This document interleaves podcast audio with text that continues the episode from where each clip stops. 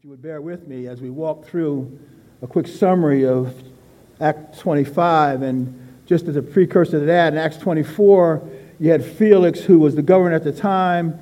Uh, he had imprisoned Paul for two years, and now we find uh, Felix is turning over the reins to Festus. And still, when he left, rather than, rather than let Paul go, he still was catering to the Jews. So here we go. We, we move into chapter 25. And Festus is now arriving in Caesarea. And he's, he's there for about three days. And he decides to go down to Jerusalem. In that time, he goes down there. It's the capital of the Jews. So clearly, before he got there, he knew that there was riots down there. That he knew that there was unrest down there. And as the politician that he is, he figured he'd go down there and smooth things out. Well, clearly, when he got there, he really didn't know what he was going to run up against because the priest at that time had so much bitterness and hatred and, and, and guile for, for Paul and his ministry that even though Paul had been in, in, in prison for two years, they still hated him with a passion. They still hated his word. So they began to ask favor from, from Festus, saying, You know, can you send him from Caesarea down to Jerusalem? Because uh, we'd rather try him there. And, and, and you know, the favor really wasn't a favor. What they're really saying was, if you send Paul from Caesarea to Jerusalem, then maybe we'll have a chance to kill him. Oh, but you see, God had a different plan. Festus told him, no, we're not going to send him down there to Jerusalem for trial. Matter of fact, um, you're welcome to come to my house. We're welcome to come to Caesarea for trial because, you know what, I'm still in charge here. So God used Festus's pride to make sure that Paul was not ambushed on the way to Jerusalem. So the Jews had no choice. They followed him. They followed uh, Festus down to Caesarea, and they made their false claims there against Paul. And Paul defended himself, as, he, as we know he would. He said, I, I haven't done anything against the law. I haven't done anything against the temple, and I haven't done anything against Caesar. But Festus was still, he was still determined to get his, wash his hands and help the Jews. So he tried to get Paul to go back down to Jerusalem, but Paul wasn't stupid. He said, They're trying to kill me down there. They, they want my head down there. Why would I go to Jerusalem? He said, No, what I want to do, I'm, I'm going to appeal to Caesar. I'm a Roman citizen. I have a right to hear my case heard before Caesar. So, sort of like us appealing to the highest court in the land, the Supreme Court here in the U.S. So Festus had no other choice but to honor the rights of a Roman citizen, but to send him on to see Caesar. Festus was probably relieved that he had to wash his, that he was able to wash his hands of the situation and not have to decide between the Jews and Paul. Festus immediately finds himself in a situation where Agrippa's coming to town. He's got a sister with him, Bernice. So he sees this as an opportunity. He says, Agrippa, you know, I have this guy, Paul, and he's been in jail for two years, but had, I have nothing against him, and there's, no, there's no, no, nothing to warrant him being in prison. There's nothing to warrant him to have death. And so maybe, uh, maybe King Agrippa, uh, you can help me figure out what to write to Caesar about this guy, Paul, because the, the issue seems to be about Jesus and whether he's alive or dead, which is no concern of mine. But they want him dead, so I got to go. He appealed to Caesar, I got to send him there. So maybe, Agrippa, you can help me examine him and come up with something to write to Caesar about why he's on trial. You see, chapter 25 was really just a setup for what was going to happen with the conversation with King Agrippa and Paul. God was working something out in chapter 25. He, was, he had removed Felix and, Fist, and installed Festus, and Festus knew nothing about the Jewish customs. He was a novice, he was a, a new governor. And the, des- the disdain that the Jews had for Paul, God had made sure that, that he was going to force him to Rome. He was going to force him to talk to Agrippa. Paul's protection from God, from murder, was another act of God's providence over the situation. Paul's appeal to Caesar was not by accident. All this was leading to the moment that Paul would have with the king and the governors and all the movers and shakers of the town of Caesarea, bringing Paul one step closer to the Lord, one step closer to Rome. No one could have told Paul when he was persecuting the Christians that one day he would stand before the kings and the governors and preach about Jesus in the hope that he has fulfilled in all of us. Who but God could have orchestrated this opportunity for Paul to tell his story? So, with that, let us read in chapter 26, So Agrippa said to Paul, You have permission to speak for yourself. Then Paul stretched out his hand and made his defense. I consider myself fortunate that it is before you, King Agrippa, I am going to take my, make my defense today against all the accusations of the Jews, especially because you are familiar with all the customs and controversies of the Jews. Therefore, I beg you to listen to me patiently. My manner of life from my youth, spent from the beginning among my nation, my own nation, and in Jerusalem, is known by all the Jews.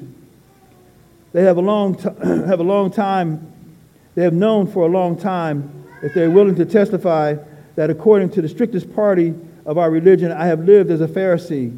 And now I stand here on trial because of my hope in the promise made by God to our fathers, to which our 12 tribes hope to obtain as they earnestly worship day and night. And for this hope, for this hope I am accused by the Jews, O king. Why is it thought incredible by any of you that God raises the dead? I myself was convinced that I ought to do many things in opposing the name of Jesus of Nazareth.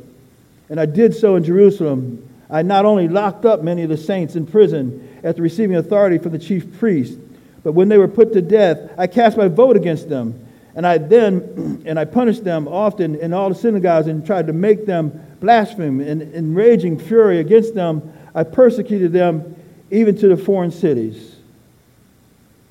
In this connection, I journeyed to Damascus with the authority and the commission of the chief priest. At midday, O king, I saw the way, a light from heaven, brighter than the sun, that shone, all, shone around me, and those journeyed with me. And we had, when we had fallen to the ground, I heard a voice saying to me in the Hebrew language, Saul, Saul, why are you persecuting me?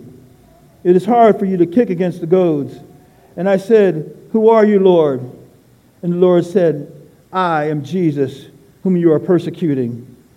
But rise and stand upon your feet, for I have appeared to you for this purpose, to appoint you as a servant and a witness to the things in which you have seen me, and to those which have, I will appear to you, delivering you from, the, from your people and from the Gentiles, to whom I am sending you, to open their eyes, so that they may turn from darkness to light from the power of Satan to God, that they may receive forgiveness of sins and a place among those who are sanctified by my faith.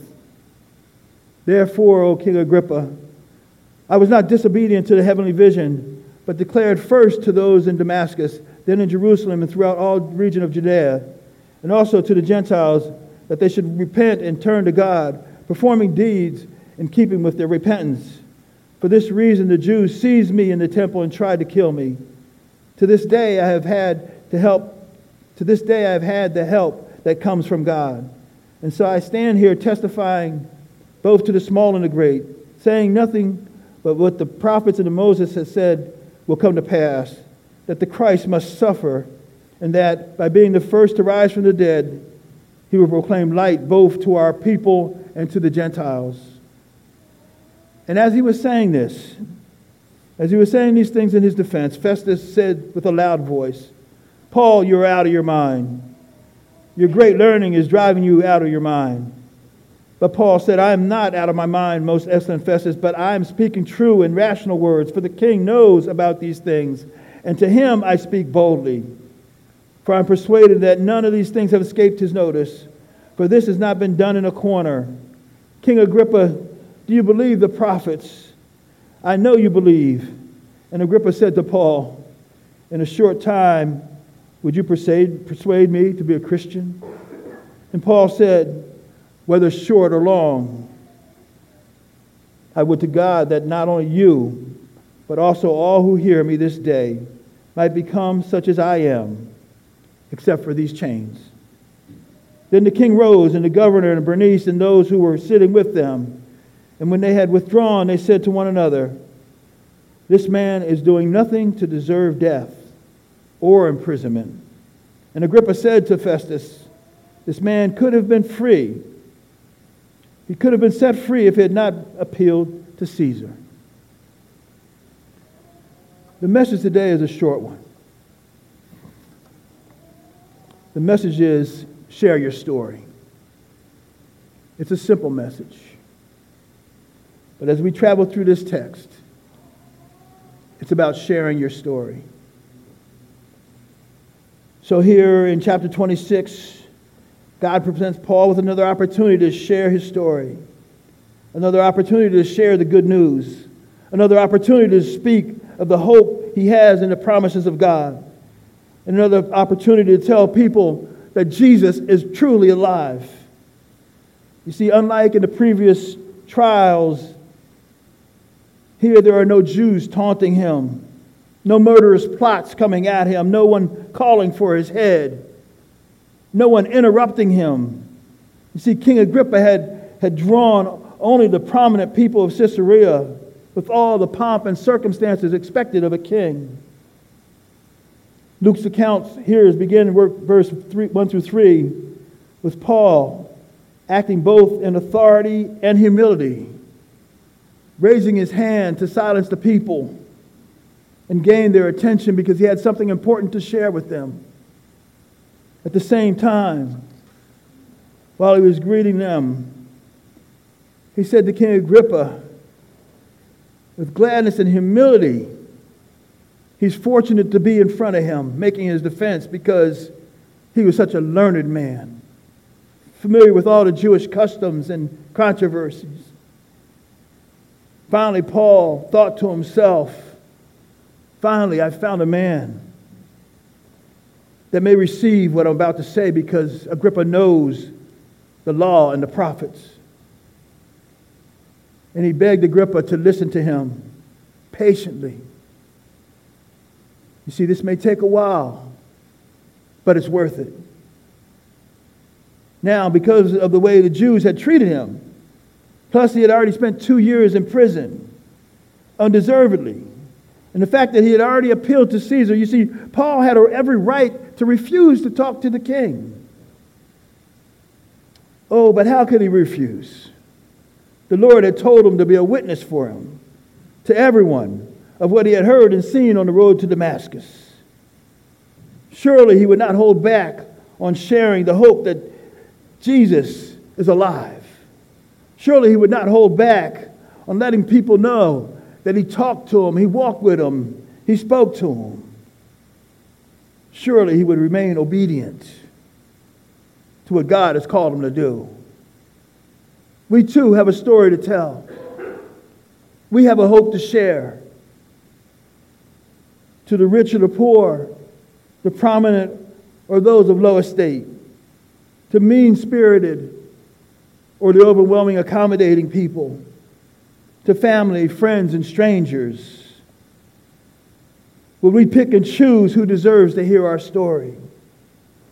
Would we discriminate where to cast the seeds of the good news? while making presumptions about whether the soil is fertile enough?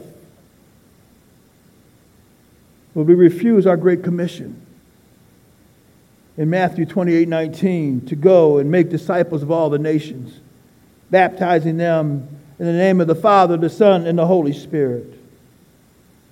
You see, it's time to tell your story. In verses 4 through 8, Paul shares with the king who he used to be and the real reason he's being accused.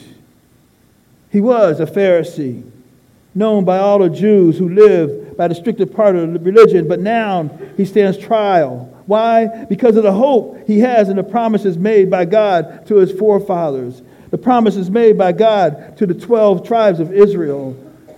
He stands on trial because of the hope in the fulfillment of the promise of Abraham hope in the seed of Abraham prophesied in 22, Genesis 22 and 17. Paul wondered why it was so hard for the Jews to believe in the resurrection, to believe that Jesus was alive and not dead. It's one thing to say you believe, but when you're truly faced with making a decision, will you act on your belief? if they had accepted the fact that Jesus was alive, then they would have to acknowledge that he too was the Messiah. That the promises God had been fulfilled. We have a hope, a hope in the promise of eternal life, a hope of a home in heaven, a hope of a place without pain or suffering, no more tears, no more sorrow. A hope that because of the faith, faith in Jesus Christ, our sins have been forgiven. No matter what we've done, no matter where we've been, no matter how many times we've messed up, what Jesus did on the cross for us is sufficient. That is our hope. And our hope is in eternity. Tell somebody your story. Looking at verse 9 through 11, Paul says, I myself was convinced that I ought to do many things in opposing the name of Jesus of Nazareth, and I did so in Jerusalem. I not only locked up many of the saints in prison after receiving authority from the chief priests, but when they were put to death, I cast my vote against them. And I punished them often in all the synagogues and tried to make them blaspheme. And in raging fury against them, I persecuted them even to foreign cities. Here, Paul clearly is bearing his soul. He's confessing his sins. He speaks of the terrible and murderous things that he's done to all the Christians.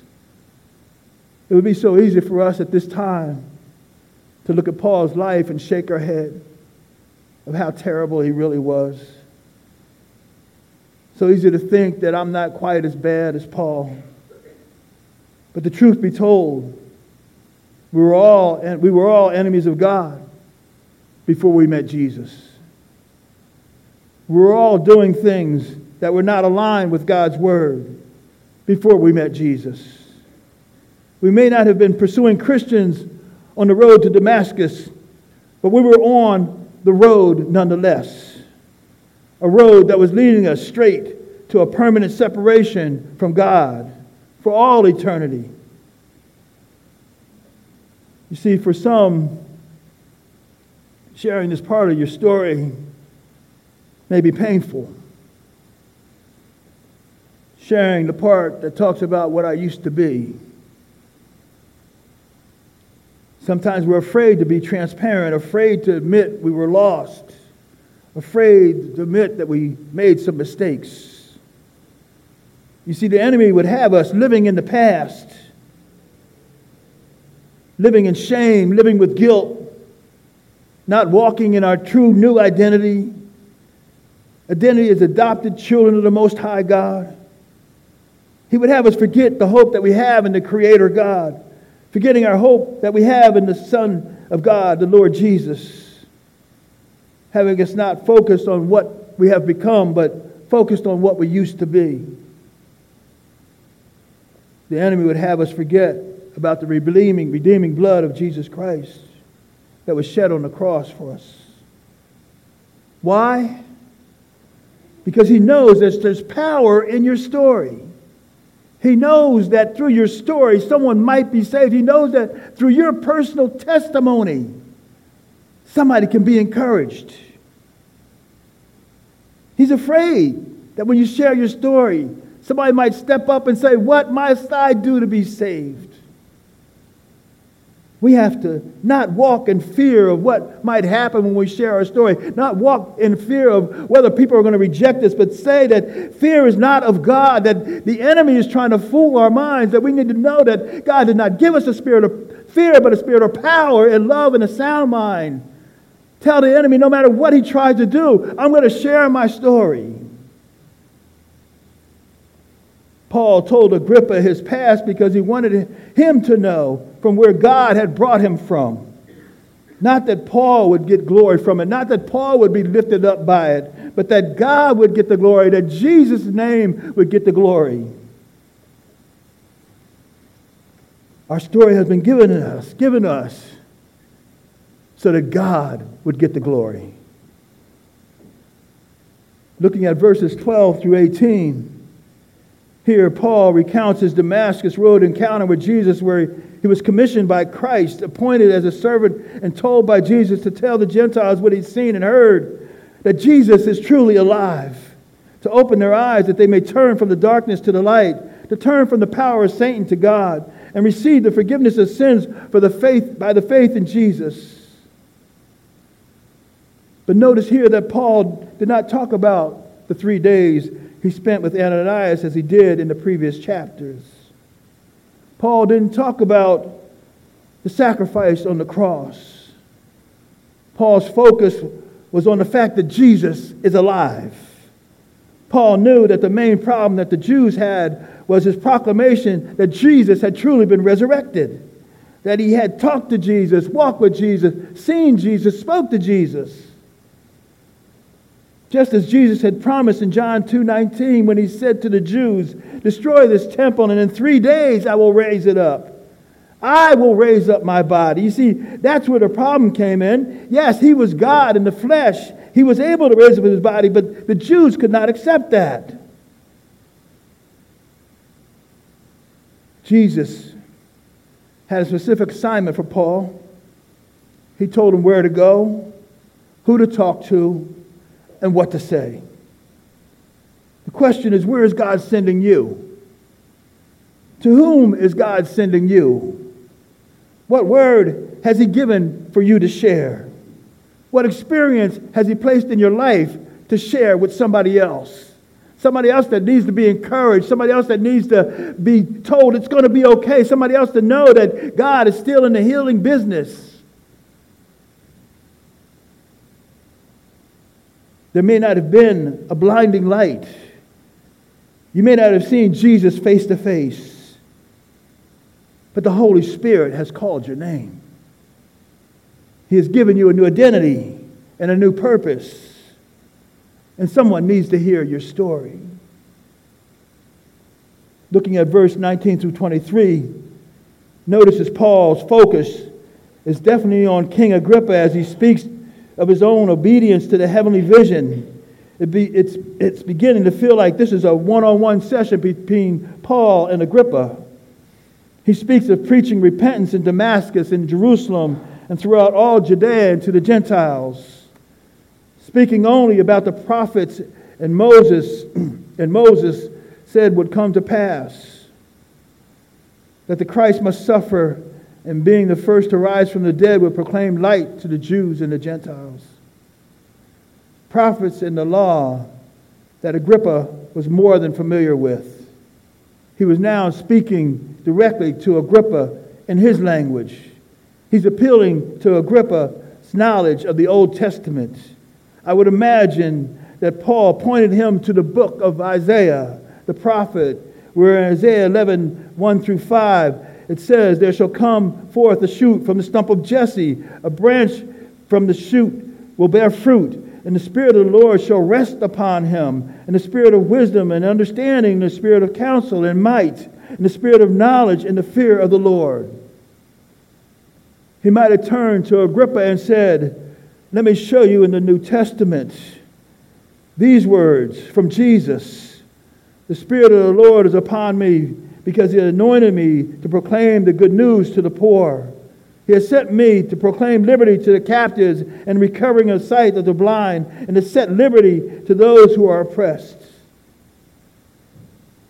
Maybe Paul said to King Agrippa, Remember Isaiah 40, 3 and 4, where it says, A voice cries in the wilderness, Prepare the way of the Lord, and make straight in the desert a highway of God. Every valley shall be lifted up, and every mountain and hill made low and uneven ground shall become level, and the rough places plain. He might have looked at Agrippa and said, You know what? Matthew was talking about John the Baptist the same way. In Matthew 3 1 and 3. And Matthew says, In those days, John the Baptist came preaching in the wilderness of Judea Repent, for the kingdom of heaven is at hand. For this is he who was spoken by the prophet Isaiah when he said, The voice of one crying in the wilderness, Prepare the way of the Lord, make his path straight. That which is prophesied, my family, has come true.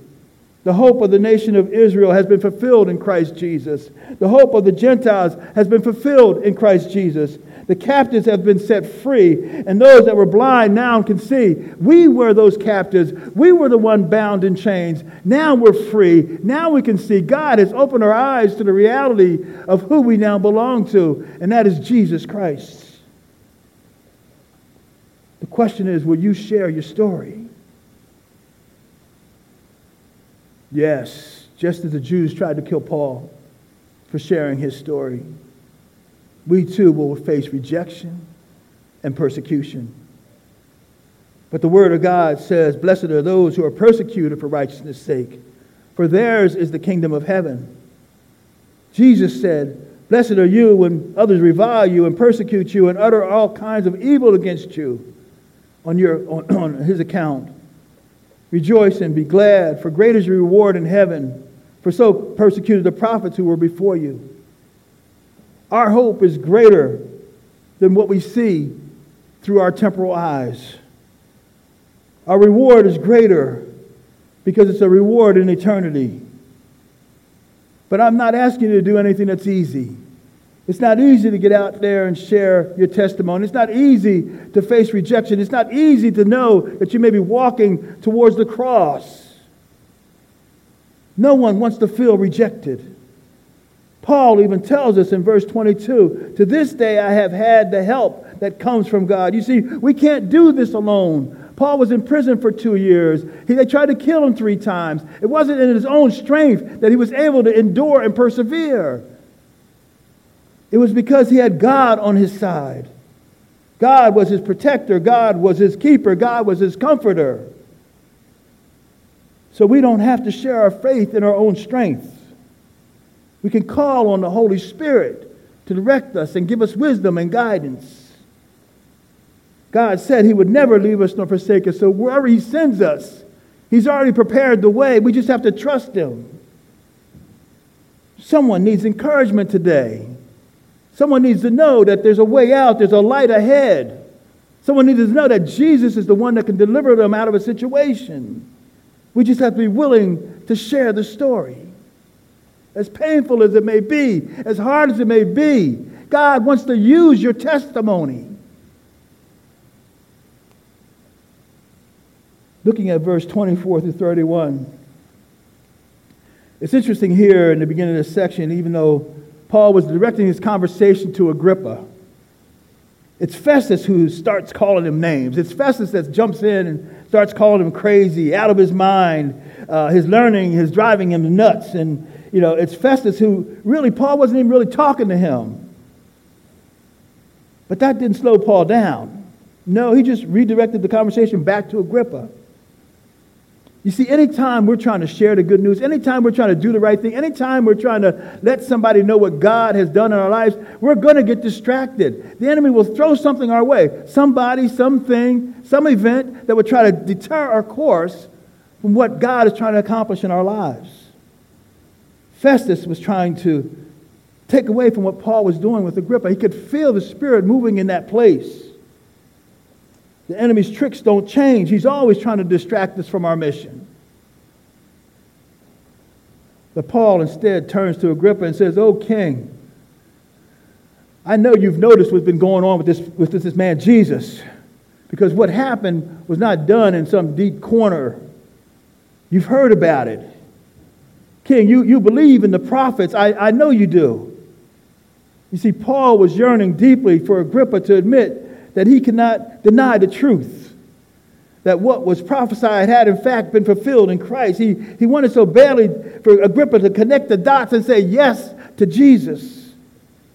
He longed for Agrippa, such a learned man, to maybe recall Isaiah 53, where it says, He was pierced for our transgressions, He was crushed for our iniquities, and upon Him the chastisement that brought us peace.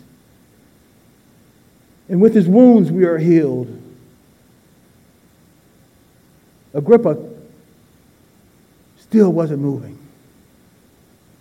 He wouldn't yield. The Spirit was pulling on him, calling him. Instead, he said to Paul, You really think that you can just convert me in this short period of time?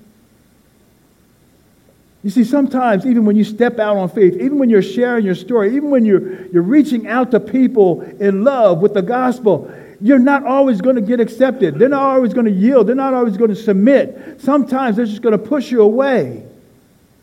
Paul poured out his heart to Agrippa, but yet he did not yield. Does that mean that we give up in sharing our testimony? Does that mean that we stop sharing the good news? Paul answers that question. He says, whether it's a short time or a long time, it doesn't matter to me. I'm in it for the long haul.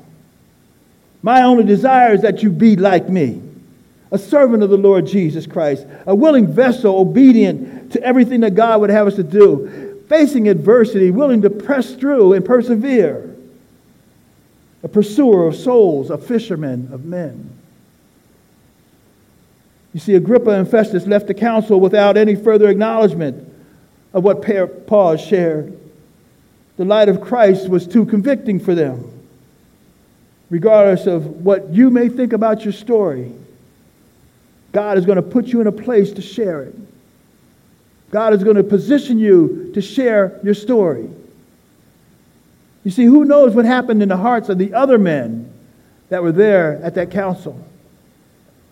Maybe the seed was just being planted, and someone else would come along and water, and someone else would come along and harvest. You don't know what your role is in that process. Here we have a trial that started out with Paul being examined by prominent men, but quickly turned to Agrippa and the other attendees being examined by the Holy Spirit. Yes, they left the court saying Paul could be free if he hadn't appealed to Caesar. What they didn't understand that was Paul was already free. He was already free in Christ Jesus. That they were the ones still in bondage, that they were still the ones that were prisoners of the enemy. You may think to yourself, if I'm ever on trial for my faith, I'm going to take a stand for Jesus. If I'm ever persecuted for my faith, I'm going to persevere and not waver. If, if, I'm, if I'm ever confronted about what I believe in, I'm going to stand fast and immovable. If the trial ever comes, I'm not going to be moved. Well, I'm here to tell you this morning that we're on trial right now, every day. We're on trial in our workplace. We're on trial in our homes. We're on trial in our schools, at the grocery store, in our neighborhoods, at the movie theater. Wherever we go, the world is watching. Somebody is examining us.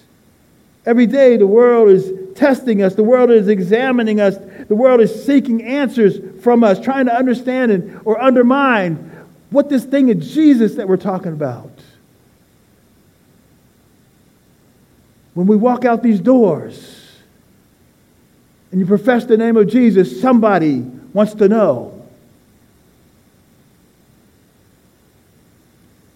You may be saying to yourself, Brother Dave, I don't have a, a wow, wow, wow story to tell. I don't have a Damascus Road experience to share. I was not delivered from drugs or alcohol or delivered from pornography or healed from sexual abuse. Uh, I, I, was not healed from cancer or I never had my sight restored. I, I, I never had those kinds of major overcomings in my life. Oh, but what we have is the greatest story ever told. What we have is the story about Jesus, the one who came down and wrapped himself in flesh, the God that came and went to the cross for us, the God that sacrificed his life for us, the God that said yes no matter what the pain was to take on the sins of the world, the God that said, if you trust in me, you will live eternally. That is the story. That is the story that we have to share with the world that because of Jesus, we're not going to spend eternity in hell. That is the story that people want to hear that there's a way out. Don't be afraid to share your story. Don't be afraid to tell somebody what God has done in your life. Don't be afraid to tell them who you used to be. But praise God for who we are right now. Somebody in your life wants to know what God has done for you. Somebody wants to know why should I believe in this Jesus? Share your testimony. Share what God has done. I'll leave you with this. Um, you know, you talk about sharing your stories and sharing what God has done um, and not be afraid because God wants to use it. Uh, I go back about 30 years ago, and my wife was diagnosed with lupus. And uh, it was hard. It was hard. But through that process, one day she was trying to feed us at the table, and she was trying to pour juice around the table, and the juice was going all over the table. And I was I'm looking at her like, what, what's going on? And she broke down, tears flowing. She said, I can't see. I can't see. We took her to the doctor. Doctor said, it's irreparable the back of her corneas are perforated. It's never going to heal. But she knew the Lord. She started praying. I was a bystander at the time. She called the saints. They started praying. And now her sight's better than mine. Praise God. You see, but here's the story. She held on to that story probably for 15 years. She didn't share that story until God poked her one day and said, You need to tell people about what I did for you. You need to tell people what I brought you through. Now she can't stop telling the story. And because of that, people that have come to know her they are now encouraged by her story. They now know and look at sickness as not unto death, but knowing that God is still a healer. Because of her story, those that have come close to her and hear it feel encouraged, knowing that God is still in the healing business. Because of her story, I can walk through my cancer knowing that God is still in the healing business. Because of her story.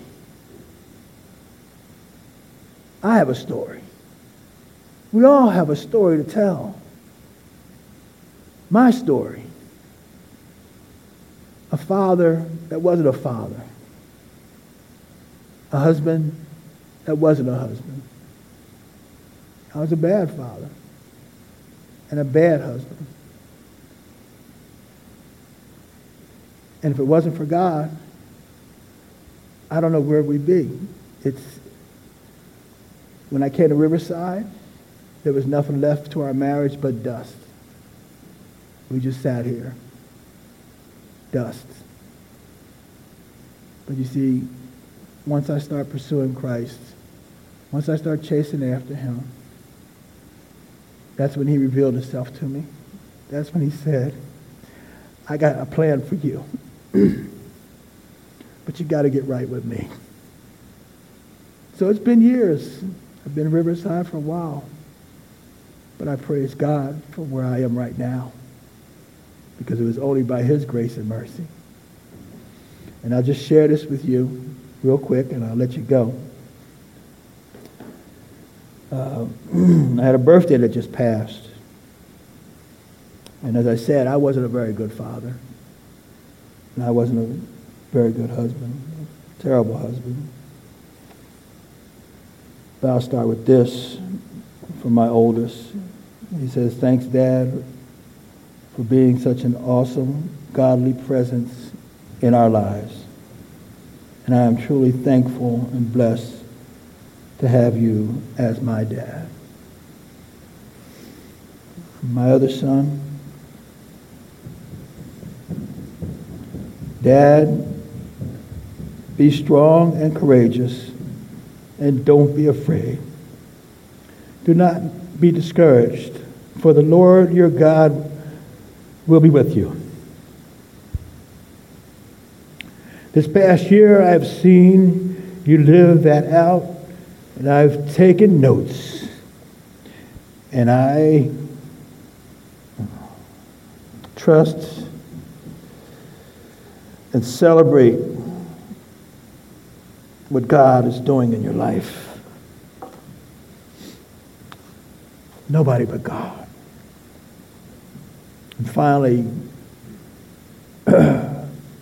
from my precious flower, it says this To my husband, God wanted us to be together. I believe with all my heart our love was meant to be. And I thank God for you with all my soul and love you with all my heart.